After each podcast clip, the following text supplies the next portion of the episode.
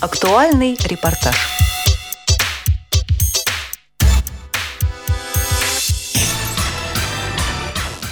По поручению Департамента социальной защиты населения Москвы в Институте Реакомп прошел семинар по тифлокомментированию и субтитрированию для государственных служащих и специалистов, занятых в медиаиндустрии, рассказывает генеральный директор Института Реакомп Сергей Ваньшин.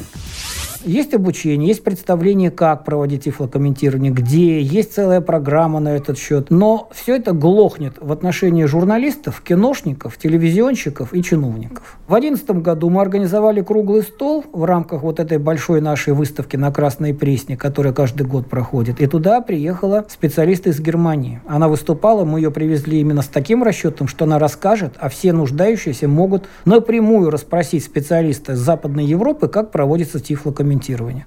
Вот спустя два года мы еще раз такой семинар собрали для профессиональных технолог-комментаторов. Приезжал менеджер с телевидения из Франкфурта на Майне. Так вот, ни на то, ни на другое мероприятие ни один чиновник не приехал, ни один журналист из области киноискусства или телевидения. Рассылали приглашения, и сама выставка, и мы, целая компания была, пресс-релиз готовили там и так далее, впустую.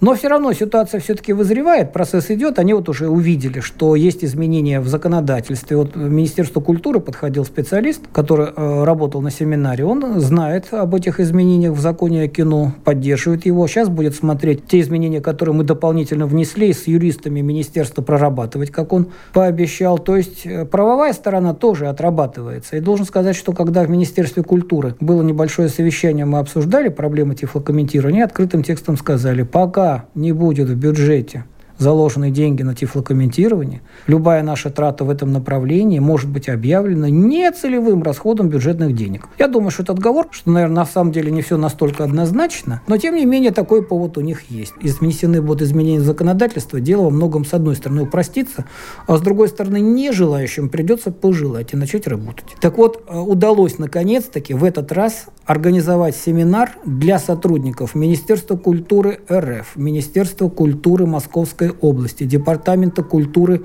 правительства Москвы, Министерства связи э, Российской Федерации, Минкомсвязи, телеканал «Культура». Институт Реакомп подготовил 20 тифлокомментаторов. Те из них, кто активно применяет полученные знания в жизни, смогли поделиться опытом с коллегами. О практике Московского губернского театра рассказывает актриса Ирина Безрукова.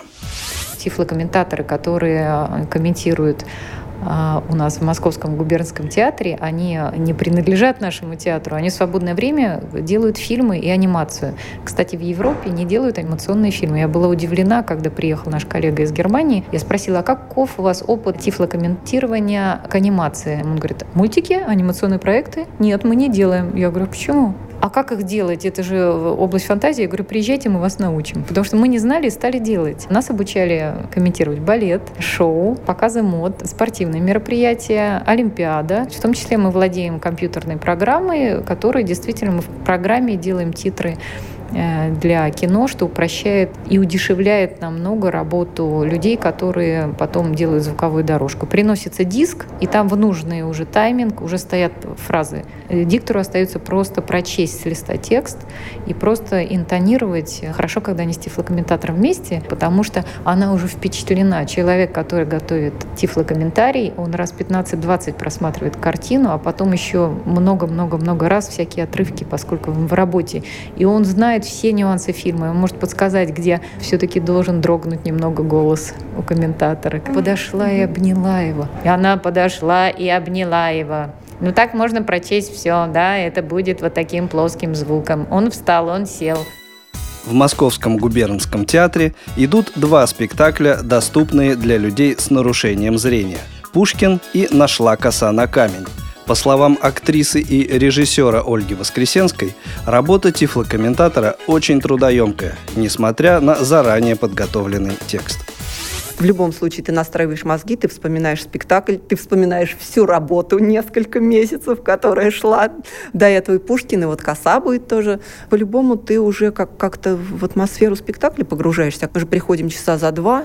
Во-первых, нам нужно проверить все технические возможности, потому что иногда бывает микрофон подводит, и микрофон фонит, и это страшное дело, потому что когда тебе фонит наушник в ухо, это ты выходишь просто с головной болью, ты не слышишь речь актеров, поэтому ты можешь просто налезть на реплики, что недопустимо, и будет грязная работа, и совершенно будет плохо. А так, конечно, готовимся непременно. За день, за два. Э, Была такая великая актриса Мария Ермолова, она за два дня уже не выходила э, обедать и ужинать с семьей, она готовилась к роли. Другой московский театр, мастерская Петра Фоменко, доступен для людей с ограниченными возможностями слуха. О системе титрования спектаклей рассказывает заместитель начальника международного отдела театра Дарья Карагодина. У нас есть определенное количество планшетов. Каждый желающий может взять, э, собственно, этот планшет перед спектаклем, заполнив там небольшую анкету предварительно. И э, взамен на паспорт, этот паспорт мы кланяем в ячейку по средству швейцарского банка, один ключ нам, один ключ, собственно, зрителю, то он э, берет планшетное оборудование и садится в зал, собственно, с минимальной засветкой, во время спектакля идет онлайн-трансляция титров. Но мало того, что можно, конечно, посмотреть на русском языке с отдельными комментариями по звукам, по музыке. То есть, если это какие-то важные детали, у кого-то характерный смех или какая-то мелодия, которая должна передать настроение, как обычно, это все тоже комментируется. Мало того, что, собственно, можно на русском это увидеть, это можно еще сделать на английском, французском языках, просто для иностранного гражданина, который пришел посмотреть наш спектакль. Сейчас Московский губернский театр и мастерская Петра Фоменко хотят обменяться опытом, чтобы как можно больше спектаклей снабдить субтитрами и тифлокомментариями. Это не значит, что мы делаем театр для инвалидов. Это вовсе не так. У нас в театр спокойно въезжают колясочники, у нас есть там лифты, пандусы, все оборудовано для людей, которые не могут встать с коляски. Да? Точно так же мы хотим, чтобы к нам мог прийти человек, который не слышит, и точно так же к нам приходят и регулярно люди, которые не видят. И к ним замечательно персонал относится, обучены все. И обычные люди, наверное, даже не замечают, только смотрят у кого-то какой-то наушничек. Это же совершенно не мешает соседу. Главное, что обычный зритель, он совершенно никак не притеснен, что здесь вот кто-то что-то ему говорят в ухо. Это все настолько сейчас техника позволяет делать. Мы хотим, чтобы действительно пришел любой человек и мог посмотреть спектакль и почувствовать всю атмосферу зала. На семинаре поднималась тема доступности для незрячих не только театральных постановок, но и кинолент. Сейчас существует ограниченное количество фильмов с тифлокомментарием. Организуются специальные показы, однако на широкую ногу дело еще не поставлено. В качестве эксперимента сотрудники научно-исследовательского кинофотоинститута рассматривают возможность показа картин с тифлокомментарием в столичном кинотеатре «Иллюзион». Дело это трудное, считает Алексей Васильевич Шкаляев, автор многочисленных книг и пособий по реабилитации незрячих людей. Вспоминая те фильмы, которые видел глазами, я оцениваю как не просто комментировать для слепого человека происходящее на экране, чтобы он полностью получил наслаждение от фильма. Был такой актер Фернандель. Про него было сказано, что этот актер, у него зубы лошади, а глаза собаки. Но, казалось бы, другой бы обиделся, а на самом деле, если посмотреть лицо этого актера, ну так действительно и есть, да. Но в этом, может быть, его и прелесть этого актера. И вот там сцена была в одном из фильмов. Он сидит со своей родственницей старенькой, и она ему говорит, ты знаешь, я тебя помню, когда ты был совсем маленький. Он так улыбается, слушает ее внимательно, глазами хлопает. Потом маленькая пауза такая, и без зубов. И у него застывшая улыбка, зал лежит.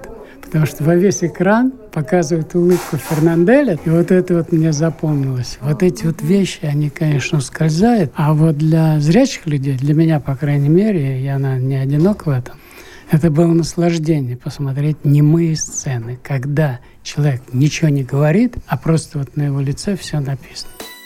На телевидении к скрытому тифлокомментированию еще не приступили, хотя интерес к теме у представителей каналов возник. Делится мнением Елена Стрельчук, заместитель директора программной дирекции канала «Культура», где успешно работает система субтитрирования.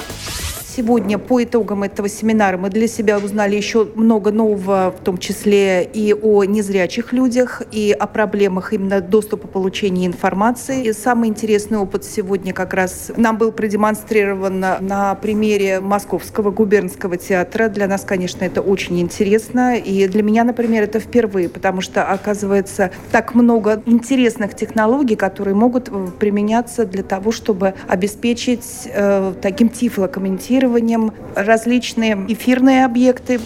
Из стран ближнего зарубежья тифлокомментирование развивается в Украине. Также опытом московских коллег интересуются театральные постановщики Казахстана.